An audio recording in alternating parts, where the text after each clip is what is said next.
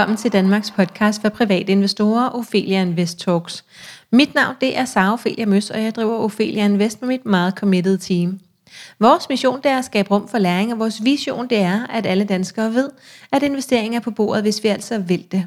Strukturen er, at vi udkommer to gange ugentlig, nemlig fredag og lørdag, og podcasten varer cirka 30 minutter. Vores hovedsponsorer det er Selected Alternatives og Spotlight Stock Market. Dagens tema det er aktiv klasser og diversificering, og det er bare mig, du kommer til at lytte på i dag, hvis du ellers bliver hængende. Det gik nemlig op for mig, at det er hele to år siden, jeg har snakket diversificering sidst, øh, og det er jo meget længe efter, som det er et af mine yndlingsemner. Det var altså 18. januar 2019, at vi udkom med nummer to episode af Ophelian Invest Talks. Vi var lige gået i gang, og der snakkede jeg altså også diversificering. Så ligesom jeg lavede en brush-up på øh, det første afsnit, der hedder Aktier for begyndere, eller Investering for begyndere, som så genudkom her i afsnit nummer 99 lige inden nytår, så tænker jeg, at det også er tid til en opdatering af diversificering. Og jeg vil så også snakke lidt om aktivklasser, fordi det er jo også en måde at sprede sig på. Og lad os se lidt på, hvad der er af forskellige aktivklasser at vælge imellem. Alle dem, som vi hører mest om, det er jo henholdsvis kontanter, som jo også er en aktiv klasse, øh, så det er aktier, obligationer, og så de her fondsbeviser.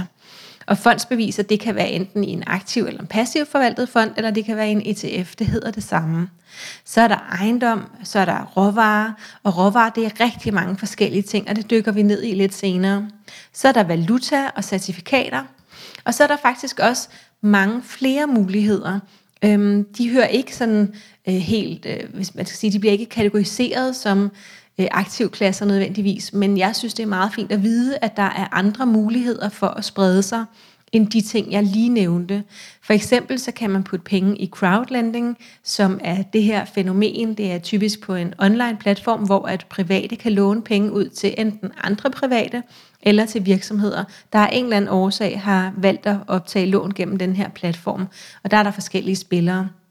Så er der øh, hele kryptomarkedet, Øhm, det kan også være fint at være eksponeret mod for eksempel bitcoin i en eller anden kapacitet. Jeg plejer at sige, at det er helt op på Carsi-niveau, og det er jo en reference til den her rugbrødsmadsportefølje, som du måske, måske ikke har hørt mig fortælle om, men det er en måde at bygge sin portefølje på. Øh, der står lidt om den inde på vores hjemmeside, ophelianvestor.dk. Øhm, der ligger den under begynderartikler, øh, end under lær at investere. Så der kan du eventuelt læse om porteføljeopbygning, hvis du har lyst til det. Så kan man også investere i mere øh, eksotiske ting, som urvin, kunst, øh, dyre biler osv.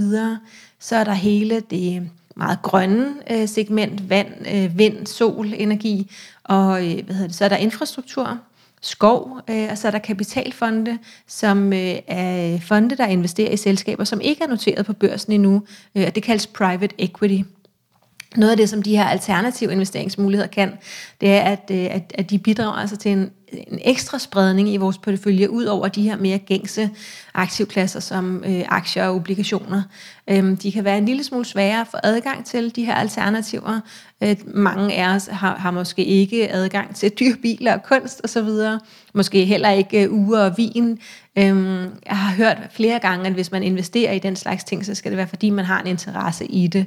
Øh, så ingen grund til at købe kunst, hvis man ikke synes, det er spændende, øh, bare for at investere i det. Så er der så meget andet, man kan kaste over i stedet for. Men det som, øh, det, som der er med nogle af de her ting, det kunne være vind, sol, vandenergi og skov, øhm, det er, at øh, barrieren øhm, er, er ofte relativt høj.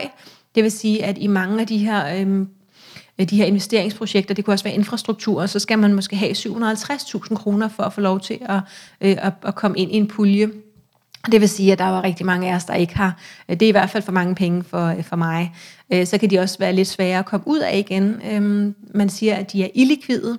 Når noget er illikvidt, så er det altså svært omsætteligt. Det vil sige, at der er ikke så meget handel i det. Det kunne også være mange små aktier, de er også illikvide, øh, når der ikke er så meget handel. Det betyder, at den dag, vi gerne vil af med det, der er det ikke sikkert, at der står en køber øh, og, og lige øhm, øh, lurer uden for døren. Det kan være, at, øh, at vi kommer til at vente et stykke tid, og der kan man godt se det lidt ligesom med ejendomsmarkedet. Det kan godt være, at vi tænker sådan, ah, det kunne være super fedt, hvis jeg lige kunne sælge min, mit hus eller min lejlighed lige på det her tidspunkt. Det ville passe mig rigtig godt. Men det er ikke sikkert, at der er en køber parat lige der. Øh, og det handler jo ofte om prisen. Øh, hvis man sænker prisen, så er der jo typisk, at, at der kommer ejere på banen alligevel. Eller hvad hedder det, købere på banen alligevel.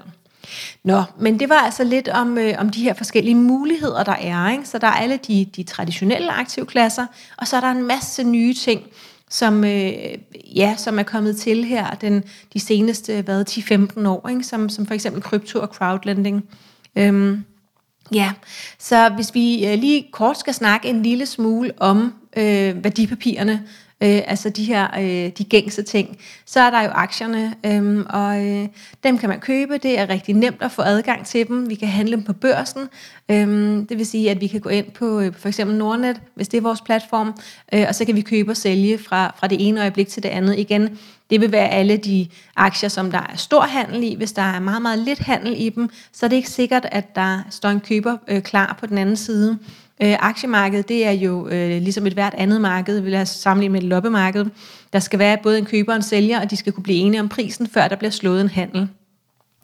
Vi kan godt sætte en aktie til salg øh, til en vis pris, og så øh, være tålmodig og håbe på, at der kommer en køber senere. Forskellen mellem det, som øh, sælgeren gerne vil sælge til, og det, som køberen gerne vil betale, det kaldes et spread. Øh, og jo større det spread er, jo, jo mindre omsætning er der typisk. Øh, fordi hvis de var mere enige, så ville der jo blive slået en masse handler. Så har vi obligationerne, og det er jo gældsbeviser. Det er både staten og realkreditinstitutterne og virksomhederne, der kan udstede den her type gældsbeviser. Øh, og så kan vi andre så investere i dem. Øh, og når man øh, handler obligationer, så leger man i virkeligheden bank, enten for staten, for de her realkreditinstitutter eller for virksomhederne. Så vi låner dem nogle penge, og de lover, at de vil betale dem tilbage øh, på et tidspunkt, og i mellemtiden så får vi så en rente. Nogle gange så afdrages der øh, med en altså store beløb hele tiden. Øh, Lad os sige, at vi har, øh, vi har lånt en virksomhed 10.000 kroner via en, øh, en hvad hedder det, virksomhedsobligation, øh, og så kan det være, at vi får øh, 1.000 kroner tilbage om året, eller 1.000 kroner tilbage om måneden. Øh, men det kan også være, at øh, vi får hele, øh, hele det udlånte beløb tilbage på én gang. Så der er sådan forskellige måder, man kan, man kan afdrage på på dem. Så er der de her øh, investeringsforeninger, øhm, og det er jo både dem, som laver aktiv forvaltning og passiv forvaltning. Og den aktive forvaltning, det er, hvor de stockpicker, altså de vælger aktier, øhm, hvor de sidder og analyserer og tænker, hvad for nogle er bedst, og typisk så vil der være en bestyrelse eller en investeringskomité, som har besluttet, øh, hvilke temaer, der skal investeres indenfor. Men det kan også være passivt forvaltet, øh, og når noget er passivt forvaltet, så altså når hvad hedder det, øh, en forening laver passiv forvaltning, så det er altså fordi, de læner sig øh, blindt op ad et indeks. Så hvis de for eksempel følger det danske indeks, hvor der er øh, de 25 øh, største danske aktier, også hvor der er mest handel i, øhm, så skal de bare have de 25 aktier i deres fond. Så det er der jo ikke mange ben i, øhm, og, og det er også derfor, de øh, typisk er langt billigere Øhm, så er det jo så, om man er til det ene eller det andet, og det skal jeg ikke øh, belære dig om. Det er der mange andre, der gerne vil. Øhm, jeg synes, det er fint at have lidt af det hele, og det er det, jeg selv har gjort. Så er der ETF'erne, øh, og det er de internationalt handlede fonde. ETF, det står for Exchange Traded Fund, som oversat til dansk betyder børs, der handel. Nej, undskyld, fond, der handles på børsen. Og så kan man tænke, jamen bliver alle fonde ikke handlet på børsen? Og det gør de faktisk ikke. Der er nogle fonde, hvor at det foregår lidt mere manuelt, og man skal ind og downloade et papir, øh, underskrive det og, og udfylde det osv., og aflevere det til sin børsmaler, som for eksempel kunne være Nordnet, øh, og så kan man så øh, handle på den måde. Øh, de fleste af os synes jo, det er dejligt, at vi bare kan gå ind på vores platform og sidde og handle selv. Når jeg siger børsmaler, så er det det samme som platformen. Så platformen, det er ligesom børsmalerens øhm, butiksvindue, kan man sige. Godt. Det var lidt om fondene. Hvis vi så prøver at gå en lille smule videre, så kunne jeg godt tænke mig at fortælle lidt om diversificering inden for aktier kun. Øhm, så hvis vi sådan vender tilbage til kun aktierne, øh, fordi der er forskellige måder, man kan diversificere sig på, som jeg lige var igennem. Der er øh, alle de her forskellige alternativer osv. Der er både øh, aktier, obligationer og investeringsforeninger. Men jeg vil godt tænke mig at fortælle en lille smule om diversificering inden for aktier. Fordi der er rigtig mange forskellige typer aktier at investere i.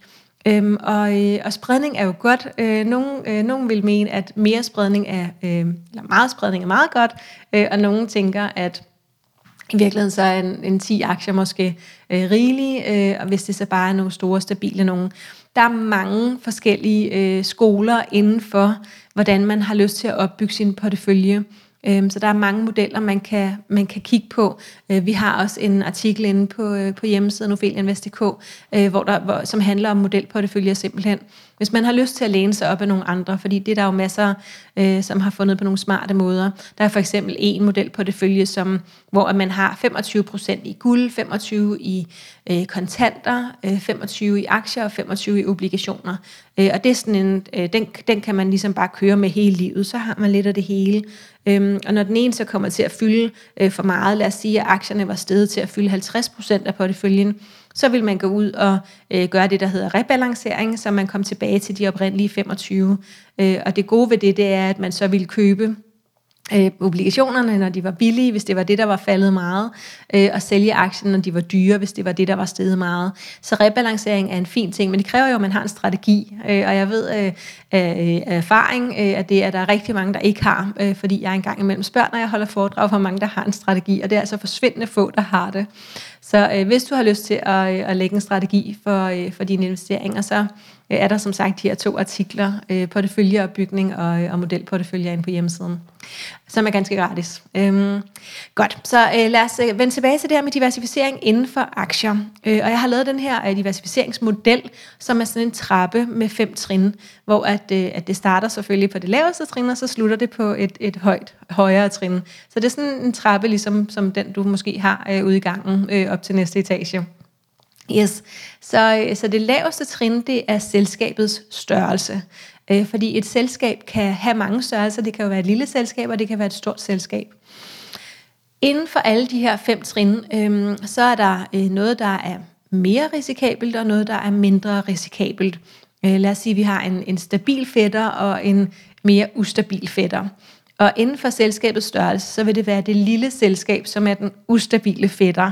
Øhm, og, og sådan bare ud fra min egen optik, så vil jeg sige, at det måske er fint at have, lad os sige 20% i den lille øh, ustabile, risky fætter, øh, hvor der også gemmer sig øh, noget potentielt uforløst potentiale øh, og så måske gå med 80% i det mere stabile.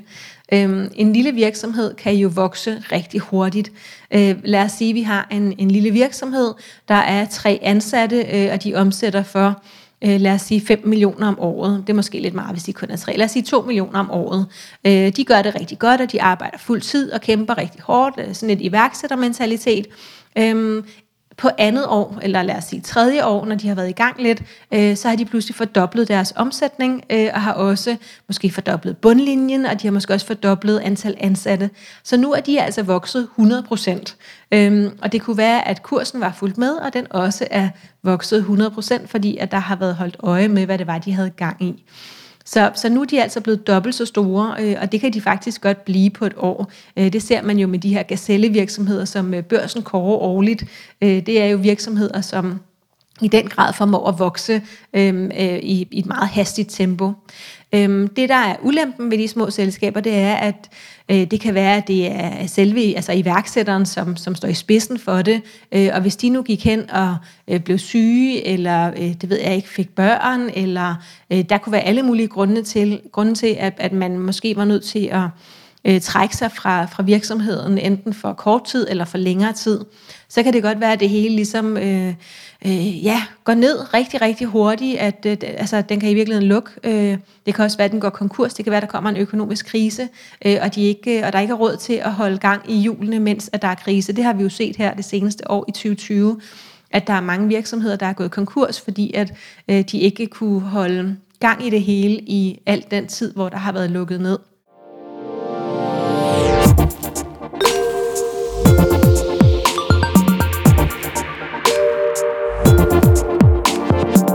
Ophelia Invest Talks er sponsoreret af investeringsfællesskabet Selected Alternatives. Deres mission er at gøre det lettere at være investor i et komplekst investeringsmarked. Med en investering hos Selected Alternatives får du adgang til stabile investeringer inden for ejendommen, bæredygtig energi og grøn omstilling. Investeringerne er fordelt på projekter i hele verden med fokus på stabilitet og klima. Ikke hver for sig, men samlet i én aktie. Investeringerne starter fra 750.000 kroner. Der er altså stor risiko ved de små selskaber gerne, øh, men potentialet er også øh, markant ofte. Øh, så har vi de store selskaber, som jo slet ikke har samme mulighed for at vokse i samme tempo. Øh, det kan godt være, at de vokser rigtig hurtigt, øh, men, men man kan jo ikke fordoble nødvendigvis en virksomhed med, lad os sige, øh, 10.000 ansatte og, øh, og en enorm omsætning. Den vil ikke fordoble sig på et år. Øhm, så der er mere stabilitet, men der er måske også mere styr på tingene. Der er penge på kistebunden til at holde gang i julene, når det er, at der er salget sløver ned en periode så sidder der måske nogen øh, på posten, øh, altså på ledelsesposterne, som har prøvet at gå igennem kriser før, og som ved, hvordan man, man kommer igennem det. Så altså, øh, selskabets størrelse, det er den første måde, man kan sprede sig på. Man kan vælge små selskaber, man kan vælge store selskaber. Man kan selvfølgelig også vælge selskaber, der er mellemstore. Øhm, men hvis vi bare tager yderlighederne her, øhm, og der giver det altså mening at have øh, hvis vi ellers øh, har en opsparing, vi er glade for, som vi gerne vil have, ikke øh, forsvinder, øh, som duk for solen, så måske have mest af det store, det stabile, øh, og så krydder det med noget af det ustabile. Også selvom potentialet øh, kan være stort. Øhm, ja. Så er der geografi, det er næste trin på trappen, så nu er vi et trin oppe, og øhm, der er jo mange steder i verden, hvor man kan købe aktier i der er hele Vesten, altså Danmark, Europa og USA. Og selvom USA selvfølgelig ligger langt fra Danmark og Europa, så er det stadigvæk en del af Vesten. Øhm, og så har vi alt det, der ligger langt væk fra, fra Danmark, øh, undtaget USA. Øh, og det falder gerne ind under det, vi kalder øh, emerging markets, og så er der selvfølgelig Asien. Øhm, her igen er der noget, der er det stabile, og noget, der er det mere ustabile. Øh, og du har måske allerede gættet, at det er Danmark, Europa, USA, Vesten, der er det stabile, hvor at vi ikke har samme øh, muligheder for vækst, som der er for eksempel i Asien og i Indien og i øh, de, de store lande, altså i Latinamerika og så videre. Så igen, måske gå med, med mest af det stabile, og så øh, sætte lidt mindre i det ustabile. Øh, med mindre at din risikoprofil selvfølgelig tilsiger dig, at du bare skal være køre maks ud på, på risiko så er det altså rarest for, øh, for langt de fleste at have mest af det stabile i porteføljen. Hvis det er, at vi, vi kigger på, på de her brede indeksfonde, de globale indeksfonde, så skal vi være opmærksom på, at USA fylder øh, uforholdsmæssigt meget, eller jeg ved faktisk ikke, om det er uforholdsmæssigt. Det kan godt være, det er forholdsmæssigt, fordi de også har flest virksomheder, som er mest værd. Men øhm, sådan med, med meget nye tal her inden for øh, altså fra i år, øh, 2021, så, øh, så fylder USA øh, 57 procent øh, af øh, verdensindekset. Øhm, og det er, jo, det er jo rigtig meget, så bare vid, at hvis du har de her indeksfonde, øhm, så er det måske ikke de amerikanske enkeltvirksomheder, du skal spæde til med, øh, fordi at, at der er altså rigtig meget USA i forvejen. Ja. Lad os hoppe, øh, hoppe videre til næste trin, det tredje trin, midtvejs, det er sektorerne.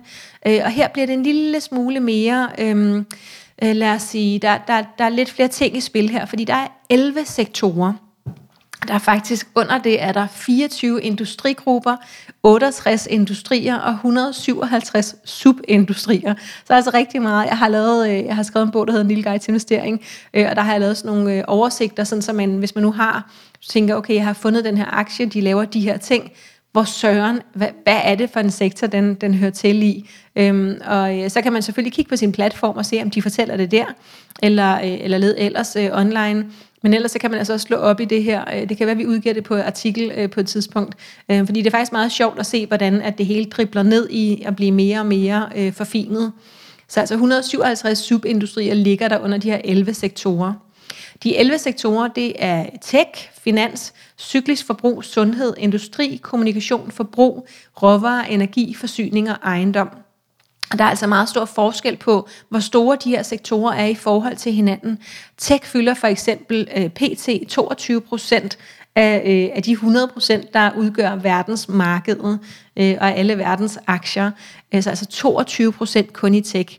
Da jeg begyndte at øh, holde foredrag for en, øh, en tre, tre, tre års tid siden, der lå tech på 18 procent cirka. det vil altså sige, at tech har øh, snuppet 4 procent fra de andre øh, på kun øh, ja, en øh, relativt få år. Så øh, det bliver spændende at se, hvor meget tech fylder om, ja, bare lad os sige om tre år, men også om 10 år, øh, om de måske en dag kommer til at fylde halvdelen af hele showet. Så er der finans, det er, det er den næststørste, og den fylder 13,5 procent. Øh, og så er der det, der hedder cyklisk forbrug, øh, som fylder 13 procent. Lad os snakke en lille smule om, hvad der ligger nede i, øh, i de her øh, 11 sektorer. Øh, fordi det der, det der er, øh, hvis vi lige skal øh, trække tråden tilbage til diversificering igen, og hvordan vi gør det her fornuftigt øhm, øh, og, og hensigtsmæssigt øh, i forhold til, at øh, vores portefølje udtrykker det, som vi har brug for, den udtrykker, og har den øh, risikoprofil, som matcher os, så er det, at mange af os måske er tilbøjelige til at, øh, at lægge alle vores æg i en kurv. Der er nogle af os, der er rigtig glade for tech-aktier, så kommer vi måske til at lægge lige rigeligt der. Det kunne også være sundhedsaktierne eller et eller andet andet. Øh, og også gerne sige, hvis det er, at man arbejder inden for en bestemt sektor, så har man også gerne en... Øh, en tendens til at overvægte den sektor, fordi vi tænker, at vi har særlig indsigt i den sektor. Det har vi jo også øh, formentlig øh, med overvejende stor sandsynlighed, der giver os en edge, men hvis nu det pludselig går dårligt for den sektor, så er vi faktisk øh, sådan dobbelt eksponeret i forhold til risiko, både i forhold til at miste vores job, og så er vores øh, opsparing øh, falder i værdi samtidig. Øhm, så det er faktisk noget, man taler om, den her dobbelt eksponering, hvis vi køber aktier i den sektor, vi selv arbejder i. Ja, men lad os øh, dykke øh, lidt ned i de her sektorer. Øh, Tech-sektoren det er den største sektor i verden, øhm, og, og de driver udviklingen side om side med den her meget vigtige anden sektor, nemlig sundhedssektoren. Øhm, internettet har revolutioneret stort set alt i den moderne verden, øh, og, og fylder som sagt 20 procent af, af verdensøkonomien, 22 procent. Øh, og her finder vi jo Amazon, Google, Microsoft, Facebook osv. Øhm, så har vi finans, øh, og finanssektoren er som sagt den anden største. Øh, og der ligger tre underkategorier hernede under. Der ligger bank og forsikring, og så det, der hedder diversified finance. Øhm, og vi er jo alle sammen på en eller anden måde afhængige af, af banker, forsikringsselskaber, pensionsselskaber øh, og andre ting i den finansielle sektor. Øhm, særligt øh, efter vi blev øh, påbudt, at vi simpelthen skulle have den her nem konto. Øh, Inden da, der, der kunne man jo faktisk godt lade være med at have en bankkonto, men det må vi ikke engang længere. Vi er tvunget til at have en konto i øh, bankerne, som jo er private virksomheder, og det ved jeg, der er rigtig mange, der har en holdning til. Så er der cyklisk forbrug. Det er sektoren, som vi kan undvære, hvis vi stiller det sådan helt groft op. Øh, der er ikke nogen livsnødvendige produkter, der ligger herinde. Det er øh, luksus, det er smykker, tøj, øh, rejsebranchen, øh, alt muligt, der er ikke øh, essentielt. Øh, og, øh, og, og eksempler på cykliske aktier kunne for eksempel være BMW og de andre bilproducenter. Og jeg måske nok synes, at man har brug for en bil, men i princippet så er det jo øh, mad og øh, hvad hedder det, medicin og tag over hovedet, vi sådan har rigtig brug for. Så er der sundhed, også en stor spiller, øh, og det er jo noget af det, vi gør rigtig godt i Danmark, og det er også en af grundene til, at vi har klaret os rigtig godt igennem 2020 i forhold til mange andre øh, lande og indeks, øh, det er, at vi har øh, mange af de her store sundhedsselskaber. Så er der industri. Øh, der er også tre subsektorer her. Der er kapitalgoder og kommercielle professionelle tjenesteydelser og transport. Ja, vi har også flere danske virksomheder i, i denne her sektor, som er, er store. Så er der kommunikation. Øh, det er jo den måde, vi kan øh, snakke med hinanden på. Tele, øh, telekomselskaber og internetudbydere. Så har vi stabil forbrug. Øh, og det er en af de sektorer, som jeg selv overvægter. Det er alt det, som vi altid har brug for. Det er øh, ketchup, det er altså mad, det er øh, alt det, vi bruger, når vi skal øh, soignere os selv, altså øh, hvad hedder det, shampoo, tandpasta, øhm, det kunne være blæer både til børn og til de øh, allerældste. Øhm, det er alt det, som laver de her nødvendighedsvarer inden for, øh, ja, inden for alt det, alt det, vi har brug for til hverdagen, for at få hverdagen til at hænge sammen. Øh, så er der råvarerne, øh, og det er jo det, som jeg øh, snakkede lidt om, der ligger rigtig mange sjove ting her under råvarer, fordi en ting er, at, øhm, at der er sådan noget som metal og olie og så videre, men, men det er også kaffe og hvede og svinekød, øh, så det er altså en meget, meget bred sektor, øh, som øh, også er meget mere volatil øh, typisk end de andre sektorer, øh, fordi de er, det er naturligt forekommende ressourcer, øh, og øh, altså for det meste i hvert fald.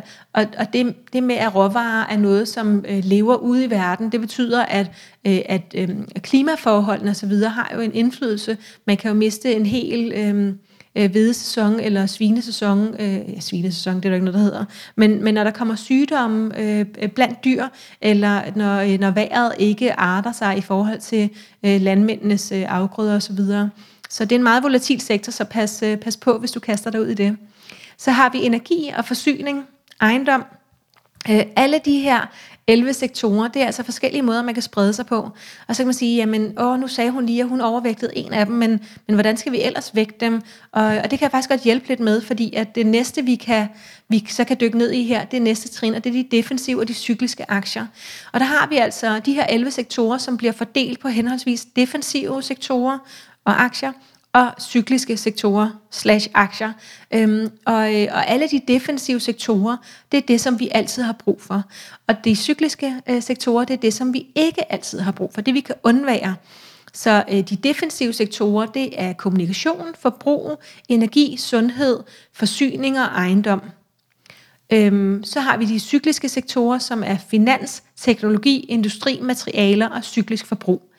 Her igen har vi den stabile fætter, som er de defensive sektorer og aktier, og den ustabile fætter, som er de cykliske sektorer og aktier.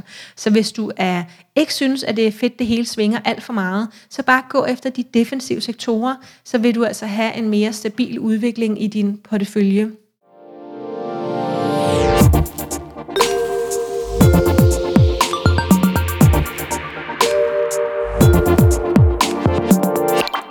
Ophelia Invest Talks er sponsoreret af børsen Spotlight Stock Market. Siden dag 1 har Spotlight arbejdet for at skabe bedst mulige betingelser for vækstvirksomheder, så de har adgang til ekspansionskapital og aktiemarkedets fordele. Spotlight-børsen arbejder på at skabe mere synlighed om de selskaber, der er noteret på Spotlight, og mener, at jo lettere og sikrere det er for virksomhederne at blive og være børsnoteret, desto lettere og sikrere bliver det også for os investorer at være investor i selskaberne. Så har vi så allerøverst, der har vi værdi- og vækstaktierne, og det er også øh, det, er det øverste trin, og det er også et aktiepar, ligesom de defensive og cykliske aktier er et aktiepar. Så altså, vi har værdi- og vækstaktierne. Værdiaktierne, det er dem, hvor at, øhm, at de typisk er undervurderet eller er pengene værd, og øh, vækstaktierne er typisk overvurderet, og øh, i, i princippet faktisk ikke pengene værd på nuværende tidspunkt. En aktie kan godt gå fra at være en, defin, øh, hvad hedder det, en, øh, en værdiaktie til en vækstaktie, og så tilbage igen. Øhm, hvis nu, at vi har en aktie, som har været overvurderet, øhm, jeg plejer at bruge eksemplet Facebook, da det var, at det kom ud, at, øh, at de solgte vores data til, jeg ved ikke om det var russerne eller sådan noget, og folk blev frygtelig sure, øh, og folk øh, drog, hvad hedder det, lukkede deres øh, Facebook-konti i flæng, øh, og også solgte ud af aktien. Lad os sige, at, øh, at Facebook-aktien på det tidspunkt måske kostede 1000 kroner, men var 800 kroner værd. Altså, øh, fordi der ligger noget værdi, som er til at tage at føle på i et selskab, og så er der så det, vi er villige til at betale for den, som kan være hvad som helst. Og der er Tesla et fremragende eksempel, øh, fordi at Tesla jo handler til, nogle, øh, til nogle, en, en kurspris, eller hvad hedder det, en, ja, en kurs, som er øh, formentlig langt over det, som selskabet sådan helt reelt er værd, hvis vi ikke regner håb og drømme med i. Ikke? Hvis vi bare kigger på de biler, der er, de fabrikker, der er, de mennesker, der er ansat, øh, den viden, de har osv. Øhm, ja, Øh, lad os tage Facebook igen. Så den øh, kostede 1000 kroner. Det er jo nogle år siden det her. Øh, lad os sige, at den var 800 kroner værd. Da den her nyhed kom ud, så lad os sige, at den faldt til 700 kroner. Så der gik den fra at være en vækstaktie, som vi betalte mere for, end der reelt lå af værdi, til om aftenen at være en værdiaktie, fordi nu kostede den faktisk mindre end den værdi, der var. Øh, og så kom vi selvfølgelig til at tilgive dem alle sammen, og fandt ud af, at det jo også var lidt træls at undvære Facebook, øh, og komme på igen, og, øh, og nu sælger jeg den jo formentlig igen øh, lidt over det, den så reelt er værd. Ja, så det var lidt om øh, spredning inden for forskellige øh, aktier, aktietyper. Øh, se om vi skulle måske lige vende en lille smule tilbage til det her med de forskellige aktivklasser. Øh, det tror jeg godt, jeg kunne tænke mig lige at uddybe det en lille bitte smule. Øhm, der er jo forskellige øhm, crowdlending-platforme, man kan bruge. Øh, I Danmark der har vi blandt andet en, der hedder Cameo, hvor man øh, investerer i ejendomsprojekter. Øh, og, og jeg trækker den frem dels fordi, at jeg har samarbejdet lidt med dem tidligere, så jeg kender dem lidt bedre, end jeg kender de andre. Øhm, men også fordi, at, øh, at deres projekter bliver simpelthen øh, revet ned af hylderne. Øh, og det tænker jeg er fordi, at, øh, at jer derude, I godt kan lide dem. Øhm, og, og så synes jeg, det er meget fedt det at man kan kombinere crowdlending med ejendomsinvestering. Fordi at for rigtig mange af os, så det at investere i ejendom, for det første, så vil vi jo gerne bo der, og er ikke nødvendigvis klar på at flytte fra den ene dag til den anden, bare fordi prisen lige var rigtig, og vi kunne sælge til den pris, vi gerne vil have, øh, eller en høj pris for den sags skyld. Hvis vi er glade for, øh, hvis det er vores hjem, og ikke en investering, så er det jo ikke noget, vi kan tjene penge på som sådan. Øhm, og øh, så er der også det øh, faktum, at mange af os måske ikke har råd til at, øh, at købe en lejlighed eller et hus øh, af forskellige årsager. Så hvis vi gerne vil investere i ejendom, så er det nødt til at være gennem Øh, enten ved at købe aktier, der er, er, er, er altså ejendomsaktier. Øhm, sådan, det kunne være nogen, der, øh, der køber øh, hvad hedder det, udlejningsejendomme, og så kan vi så få en del i det. Men øhm, ja, så med Cameo, der kan vi altså kombinere crowdlending, fordi at de projekter, som de sætter på platformen, det er typisk ejendomsprojekter, langt de fleste af dem. Øh, afkastet er relativt høj i forhold til, at risikoen ikke er så høj. Øhm, og, og der snakker man om deres default øh, ratio, altså hvor mange af de her lån, der er på platformen, som defaulter, altså som ikke kan betale pengene tilbage. Øh, og på, øh, på mange af de her, altså særligt de danske platforme, der er den her default øh, ratio, den er, den er ret lav. Så det vil sige, at de, selv hvis der er nogen, der går konkurs og ikke kan betale tilbage, så øh, går de jo i retten med advokater og så videre og prøver at få skrabet så mange penge tilbage som muligt.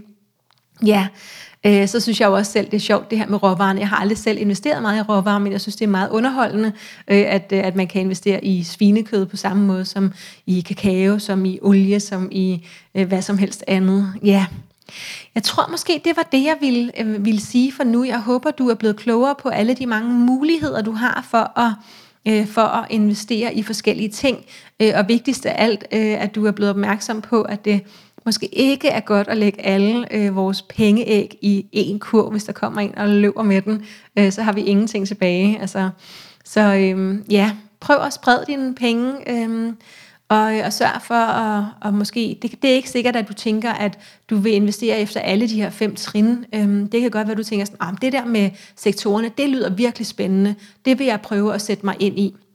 Og hvis, øh, hvis det er det, så, øh, så kan du google øh, MSCI mellemrum ACWI mellemrum PDF, øh, så kommer der sådan en øh, opdateret øh, PDF, hvor der står øh, præcis, hvordan fordelingen er i de forskellige sektorer. Den bruger jeg selv rigtig meget, også når jeg underviser. Øh, og hvis du har lyst til, at, øh, at jeg skal lære dig mere, øh, sådan, ikke en til en, men øh, på holdbasis og online, så har jeg min næste øh, bootcamp i investering for begyndere i uge 8, så det starter søndag i uge 7 og ligger så mandag, tirsdag, onsdag. Øh, den kan du læse om inde på hjemmesiden opheliainvestor.dk. Og så sidder jeg altså foran skærmen og underviser fra kl. 8 til kl. 9 hver aften, man kan stille alle sine spørgsmål, øh, og det hele foregår inde i en lukket Facebook-gruppe, og det koster øh, 500 kroner. Øhm, og man har adgang til det hele i 6 måneder, øh, og det er faktisk øh, noget af det, der oftest bliver spurgt om, hvor længe vi har til det øh, hvis man nu ikke lige kan være med en enkelt aften. Men det hele ligger der altså et halvt år, så der skulle være rig mulighed for at nå at se det hele, uanset om du har tid på dagen eller ej, og også få svar på alle dine spørgsmål. Det var det, jeg havde til dig i dag. Hvis du har lyst, kan du følge øh, os i Ophelia Invest på Facebook, Instagram, YouTube og LinkedIn. Tak til vores hovedsponsorer, øh, Spotlight Stock Market og Selected Alternatives. Du er meget velkommen til at give os en rating inde på iTunes, eller hvor du nu hører din podcast, hvis du er glad for os. Øhm, hvis du vil lære at investere, så er der masser af muligheder sammen med os, blandt andet i vores medlemsklub Ophelia Invest Club, som du også kan læse mere om på hjemmesiden. Hvis du vil spare med andre, så er vi nu omkring 25.000 mennesker simpelthen. Øh, det er gået hurtigt her på det sidste. Vi vokser med over 1000 om ugen. Øh, og vores grupper hedder Aktieklubben Danmark, som er begynder øh, begge køn. Så er der Kvindelogien, og så har vi vores grupper af gruppe børsnoteringer, der, børsnoteringer plus hedder den, for alle dem, der er interesseret i børsnoteringer. Dem er der rigtig mange af i år, og dem glæder jeg mig også til at dele med jer. Og så er der bare tilbage at sige tusind tak, fordi du lyttede med.